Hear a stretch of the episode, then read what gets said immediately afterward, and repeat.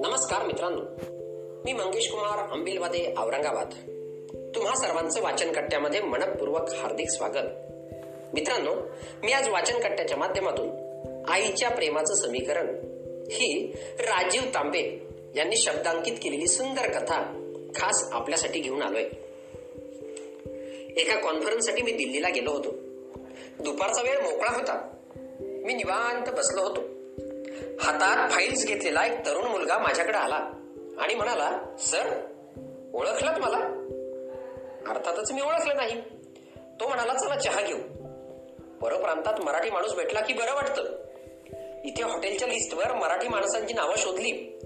त्यात नेमकं तुमचंच नाव दिसलं म्हणून म्हटलं तुम्हाला भेटूया. मी लहान असताना तुमच्या गोष्टी वाचल्याचं आठवतं. मी त्याला नाव विचारलं. पण तो विषय बदलत इतर गोष्टीच बोलत होता. त्याची दिल्लीतली नोकरी त्याचं घर इथली मराठी माणसं महाराष्ट्र मंडळ वगैरे वगैरे.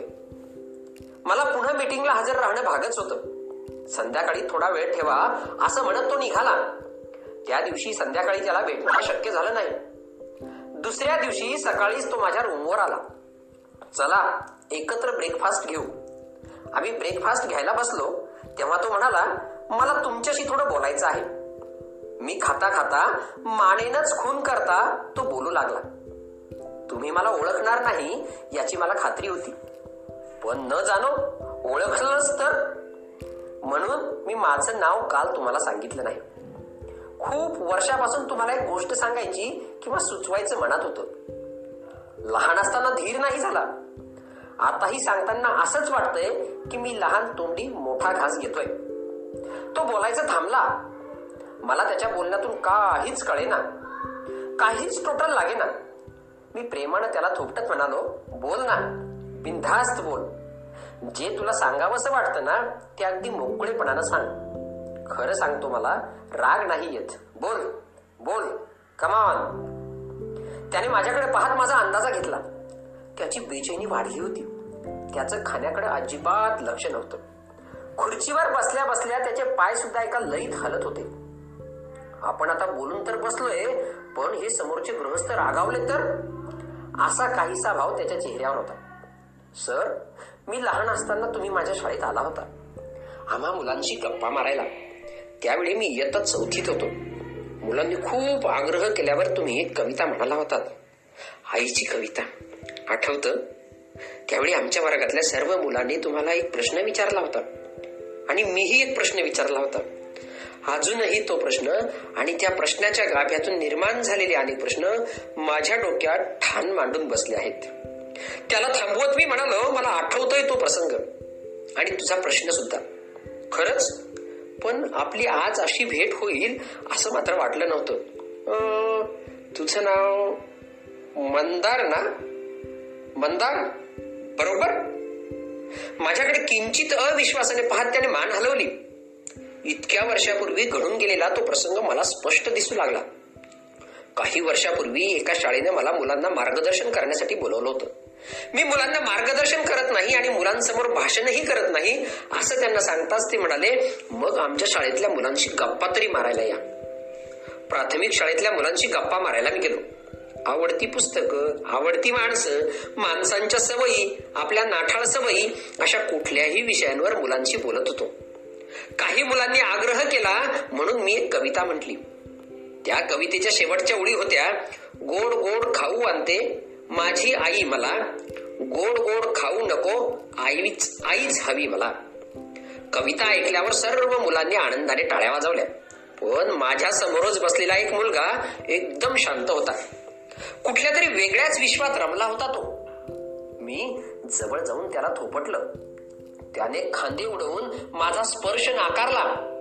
त्याचं नाव मंदार. आता शाळा सुटायची वेळ झाली होती. त्यामुळे त्याला घराची आठवण येत असेल किंवा त्याला भूक लागली असेल असा विचार मी केला. इतक्यात एका मुलाने हात वर करून मला विचारलं सर लहानपणी तुम्हाला काय आवडायचं? म्हणजे कोणता खाऊ आवडायचा? आतापर्यंत मी मुलांच्याच आवडीनिवडी ऐकत होतो. त्याबाबतच बोलत होतो. पण मला काय आवडतं हे मात्र मी सांगितलंच नव्हतं. हे त्या मुलानं बरोबर ओळखलं. मी माझ्या आवडी सांगणारच होतो. तोच मला जाणवलं की मंदारला काहीतरी विचारायचं आहे. मी मंदारकडे सहेतूक पाहिलं आणि भुवया उंचावताच त्याने खून केली. विचार. माझ्याकडे न पाहताच मंदारनं विचारलं सर तुम्हाला तुमच्या आवडीचा खाऊ कोण आणून द्यायचं हो? मी काही उत्तर देण्याआधीच सर्व मुले ओरडली आई आई आई. मुलांनी आईच्या नावाने एकच कल्ला केला आणि त्याच वेळी शाळा सुटली. मग तर आईच्या नावाचा गजर करत मुले उधळली. त्या कार्यक्रमानंतर मंदारचा चेहरा माझ्या लक्षात राहिला. त्याच्या प्रश्नाचा रोग काहीसा वेगळा होता. त्याने माझा स्पर्श नाकारून न कळत आमच्यात असणारं अंतर त्याने मला दाखवून दिलं होतं. तो काहीसा वेगळा आहे किंवा मुलांशी गप्पा मारताना एखाद्या वेळेस तो माझ्याकडून न कळत दुखावला गेला आहे असं मला सारखं त्यावेळी वाटत होतं. एखाद दिवशी वेळ काढून त्या शाळेत जावं. आपण सहजच आलोय असं भासवावं आणि मंदारला भेटावं असं मला खूपदा वाटे. आणि असं करणं मला सहजासहजी शक्यही होतं. पण मी तसं काहीच केलं नाही. आणि आज इतक्या वर्षांनी हाच मंदार माझ्यासमोर बसला होता. त्यावेळी मी त्याला शोधत होतो पण आज यानेच मला शोधून काढले होते. किंचित बॅक फुटवर जात मंदारनं मला विचारलं तुमच्या इतकं सारं कसं काय लक्षात? कारण त्यानंतर खूप दिवस तुझ्याबद्दल विचार करत होतो. म्हणजे? मंदार आता माझा ऐक. आधी हा ब्रेकफास्ट संपव. तुला काही सांगायचं होतं ते मोकळेपणानं सांग आणि भरपूर गप्पा. मी आणखी दोन दिवस आहे दिल्लीत. शांतपणे मनातल्या मनात वाक्य जुळवत मंदारनं खाणं संपवलं. आम्ही चहा पीत बाल्कनीत बसलो. सर मी तुम्हाला उद्देशून बोलतोय असं कृपया समजू नका. माझं काही चुकत असेल तर मला सांगा. माझ्याकडे एक क्षण पाहून मंदारचा बोलण्याचा धबधबा सुरू झाला. लहानपणी पुस्तकातून शेजाऱ्यांच्या बोलण्यातून आई म्हणजेच ग्रेट. मुलांवर माया करावी. प्रेम करावं ते फक्त आईनेच. घरी येणाऱ्या मुलाची वाट पाहावी तीही फक्त आईनेच. गोड गोड खाऊ आणावा तोही फक्त आईनेच. असंच वाचायला किंवा ऐकायला मिळायचं तेव्हा सर मी खूप बेचैन व्हायचं हो. म्हणजे ज्या मुलांना आई नाही त्या मुलांना असं प्रेम कधीच मिळणार नाही. ती मुलं का आयुष्यभर प्रेमाची भुकीलीच राहतील? आई नाही तर प्रेमच नाही का? आई आपल्या मुलांवर करते तेच खरं प्रेम का? पण असं कसं होईल? सर मी माझी आई पाहिली नाही.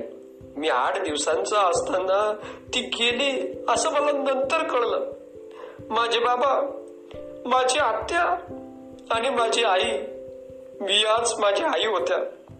माझ्यावर नितांत प्रेम होतं त्यांचं. पण पण हे मला तेव्हा समजलंच नाही. कारण खरं प्रेम म्हणजे आई. आईच फक्त ग्रेट. हे समीकरण तेव्हा माझ्या डोक्यात घट्ट होतं. किंवा त्या समीकरणामुळं माझ्या बाबांचं आत्यांचं माझ्यावर असणार प्रेम मला शुल्लक वाटत होतं. आणि कधीच न मिळू शकणाऱ्या आईच्या त्या ग्रेट प्रेमाची मला ओढ लागली होती. वर्गातली मुलं आईबाबत बोलत होती. तेव्हा मला कसं तरी व्हायचं? मला आई नाही. म्हणून म्हणून कुणीतरी मला सहानुभूती दाखवली तर मला प्रचंड प्रचंड राग यायचा. सर तुमच्या त्या कवितेतली शेवटची ओळ आहे. आईच हवी मला. ही ओळ तुम्ही तेव्हा वेगवेगळ्या प्रकारे म्हटलीत. बोलक्या चेहऱ्याने आवाजात चढ उतार करत म्हटलीत. त्यावेळी मुलांची मन आईच्या प्रेमानं ओसंडून लागलीत. सर्व मुलांना आईच्या त्या ग्रेट प्रेमाची आठवण येऊन त्यांनी टाळ्या वाजवल्या. पण मी मात्र सुंदर होऊन बसलो होतो. कारण आईच्या प्रेमाचं समीकरण मला प्रचंड टोचत होत. आईच्या प्रेमाची किंवा आईची महती जरूर सांगावी पण ज्या मुलांना आई नाही जी मुलं पोरकी आहेत अनाथ आहेत त्या मुलांनाही इतर कुणाकडून आई इतकंच प्रेम मिळू शकतं? असं एखादं वाक्य का नाही ऐकायला मिळत? का नाही वाचायला मिळत? कारण तुम्हा सगळ्यांना आई आहे म्हणून.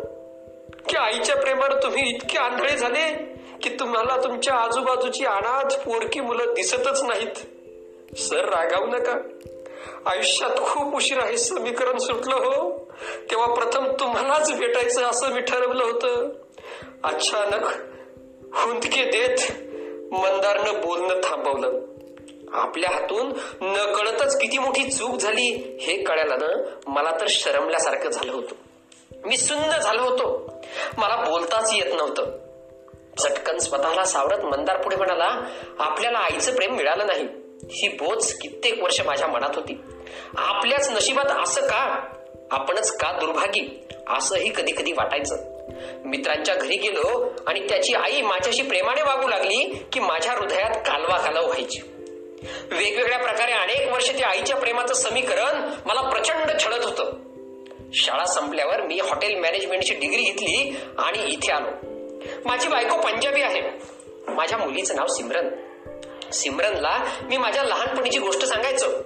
एक दिवस ती अचानक मला म्हणाली आप कितने लकी है. तुम्हाला तीन तीन मा. म्हणजे तुमचे बाबा आत्या आणि आजी. हो ना?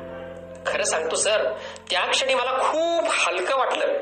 इतकी वर्ष न सुटलेलं ते ग्रेट प्रेमाचं समीकरण सिमरनने चुटकी सरशी सोडवलं होतं. मंदारला पुढे बोलता येईना. त्याला खूप भरून आलं होतं. मी प्रेमाने त्याचा हात हातात घेतला त्याला थोपटलं. यावेळी मात्र त्याने माझा स्पर्श नाकारला नाही. मंदार सारख्या मुलांची आपण आता आई व्हायला पाहिजे असं माझ्या मनात आलं. आणि जणू काही माझ्या मनातलं कळल्याप्रमाणे मंदार माझ्याकडे पाहून हसला. मात्र ओल्या डोळ्यांनी. धन्यवाद.